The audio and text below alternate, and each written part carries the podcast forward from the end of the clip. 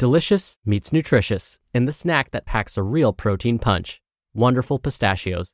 Each one ounce serving of wonderful pistachios has six grams of protein, giving you over 10% of your daily value and making wonderful pistachios one of the highest protein nuts. But perhaps more than that, I love all of the flavors they have. Their sea salt and vinegar ones are my favorite when I'm craving that flavor but want to keep it healthy. But that's just the tip of the iceberg. Wonderful pistachios come in a variety of flavors, like chili roasted, honey roasted, smoky barbecue, and jalapeno lime, perfect for enjoying with family and friends or taking them with you on the go. Whether you're a pistachio purist who loves cracking open every nut, or you prefer the convenience of no shells pistachios, Wonderful Pistachios has got you covered. Grab Wonderful Pistachios and elevate your snacking game today. So fill up with a healthy snack when hunger strikes. Visit wonderfulpistachios.com to learn more. That's wonderfulpistachios.com. This is Optimal Health Daily, episode 1171 The Great Comparison Hoax by Roger Lawson of RogLawFitness.com. And I'm Dr. Neal. Hey there, welcome back to Optimal Health Daily, or welcome for the first time if you're new here. This is the podcast where I act as your very own personal narrator and read to you from some of the most popular health and fitness blogs online. For a lot more blogs being narrated for you, check out Optimal Living Daily. You can search and find that podcast wherever you're listening to this. And with that, let's get right to today's post as we optimize your life. The Great Comparison Hoax by Roger Lawson of RogLawFitness.com. Death by a Thousand Cuts. Luckily, I don't mean a literal death, since that's the least anabolic activity of all time and would surely negatively impact your gains. The death I'm speaking of is more sinister, capable of covering your otherwise great life with a general malaise that seems unshakable. Most of us know objectively that to compare ourselves to others is an exercise in futility. We're emotional creatures, and logic and rational thinking get drop kicked right out of the window when it comes to our wants and desires. When it comes to how we look, how strong we are, how fast we're progressing, and everything in between, our emotions can push our rational minds out of the driver's seat, take the wheel, and drive us straight towards Crazyville. Like sticking a fork into an electrical socket or taking a three hour nap while you're cooking a steak in an oven, I'm not alone in the last one, right? Comparing yourselves to others is more often than not a horrible idea that no good can come from. Much like a moth drawn to the flame, we just can't help ourselves none of us are truly immune to it. Our behind the scenes versus their highlight reel. We're with ourselves 24 7, and as a result, we know more about us than any outside observer would our motivations, goals, and hot button issues. When we go into comparison mode, our brain wrangles up those demons and throws them right back into our faces, completely unfiltered. The problem is that we aren't comparing our demons to someone else's, we're pitting them against only what we can see on the surface. And given that people typically put their best foot forward in public, this is rarely an accurate portrait of the situation. Imagine yourself doing all that you can do to get results in the gym. You're logging your workouts, keeping track of your calories and nutrients, making time to prepare your meals when you would love nothing more than to ease up on the reins just a little bit. Then one day you see someone working out there with a physique that you would sell your firstborn child for, casually strolling through their session. And here's what kicks you right in the junk they're eating a candy bar post workout. All of a sudden, your inner comparison beast busts loose. Why do they look like that and I don't? They clearly don't work as hard as I do. I train hard every day. Hashtag beast mode, hashtag no days off, hashtag another ridiculous hashtag here. I take my nutrition way more seriously, and here they are eating a candy bar, looking like they just walk off the set of a photo shoot. But you don't know the full story. You don't know what they sacrificed to get there or anything about them. All you have to go off is this brief snapshot in time, and it's easy for the comparing mind to take that and create a vivid picture that's far from reality. Getting caught in this trap can cause you to do things you otherwise wouldn't do. I'm talking constant program hopping, ridiculous diets, setting unrealistic time frames for yourself, and setting out on a never ending quest searching for the quote unquote secret. Our worst versus their best our inside versus their outside. It's always a losing battle. Welcome to the black hole of suck. The appetite of a black hole is insatiable, feeding off of everything around it. When it comes to comparisons, This is the exact scenario that we find ourselves in, and it will drain your life dry if you let it. In this mode, nothing is ever enough. You constantly feel inferior. You're never strong because someone else is stronger. You never feel truly comfortable in your skin because someone is always leaner, has bigger biceps, or more ab definition. You aren't making progress fast enough because someone is always achieving more in a shorter amount of time. Comparison feeds off of these types of thoughts, and it never ends. I once dated a woman whose ex boyfriend was a UFC fighter.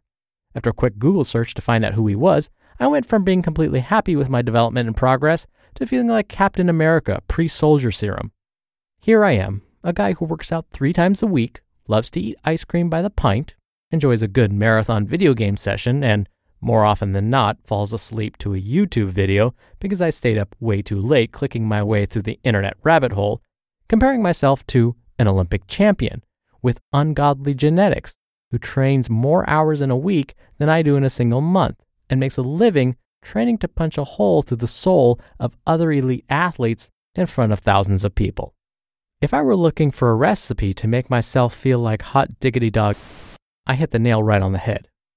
By constantly sucking in all of this outside stimuli without any filter, letting it bombard our inner world, all we do is diminish our own accomplishments, taking the wind out of our sails for no good reason. The only way to slay the comparison beast. To be forewarned is to be forearmed. The act of comparing may never really go away, but you can turn the tide in your favor. When you notice in the moment that you're falling victim to this mindset, stop immediately before the thoughts build any momentum. Take a deep breath and relax. By doing this, you go from being reactionary to proactive, creating space to decide what you're going to do next with the information you have. This may sound woo woo as all, but give it a try. Your breath, the thing that keeps you alive, is intimately connected to controlling how you feel in any given moment. Is your training partner progressing faster than you? Great. There's something that you can learn from them. Maybe you won't have the same results as them for a host of reasons, but if nothing else, it shows you a vision of what is possible, and you can bring that energy and excitement to your workouts. There will always be someone better than you out there, but at the end of the day, it doesn't matter. All that you can focus on and truly control is the effort that you bring to the task. You're the only person that you need to compare yourself to, and do this only to check in and make sure that you're improving at a rate that's acceptable for you and your goals. When this is the focus, what others are doing becomes irrelevant. Let me be clear.